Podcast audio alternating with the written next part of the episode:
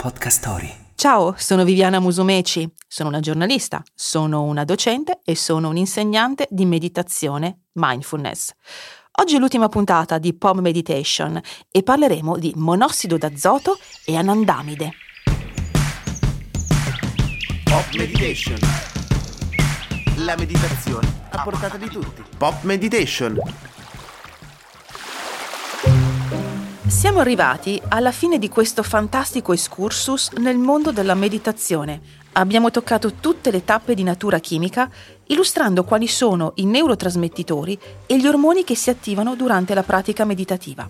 All'appello, però, rimangono ancora due sostanze, il monossido d'azoto e l'anandamide. Scopriamo qualcosa di più su questi due elementi. Cosa sono?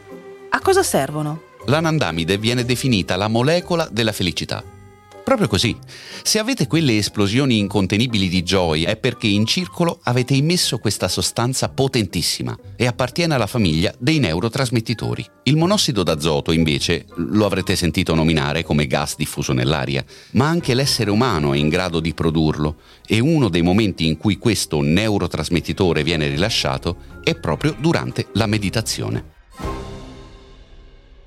L'anandamide dona un piacere immenso, come quando mangiate un pezzettino di cioccolato.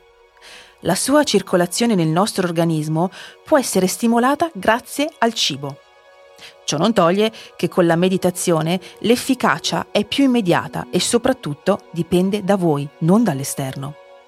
Il termine anandamide deriva dal sanscrito ananda e non è un caso, visto che questa parola significa gioia e beatitudine.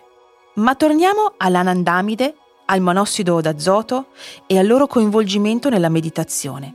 Vi ricordate quando abbiamo parlato della produzione di ossitocina durante la pratica?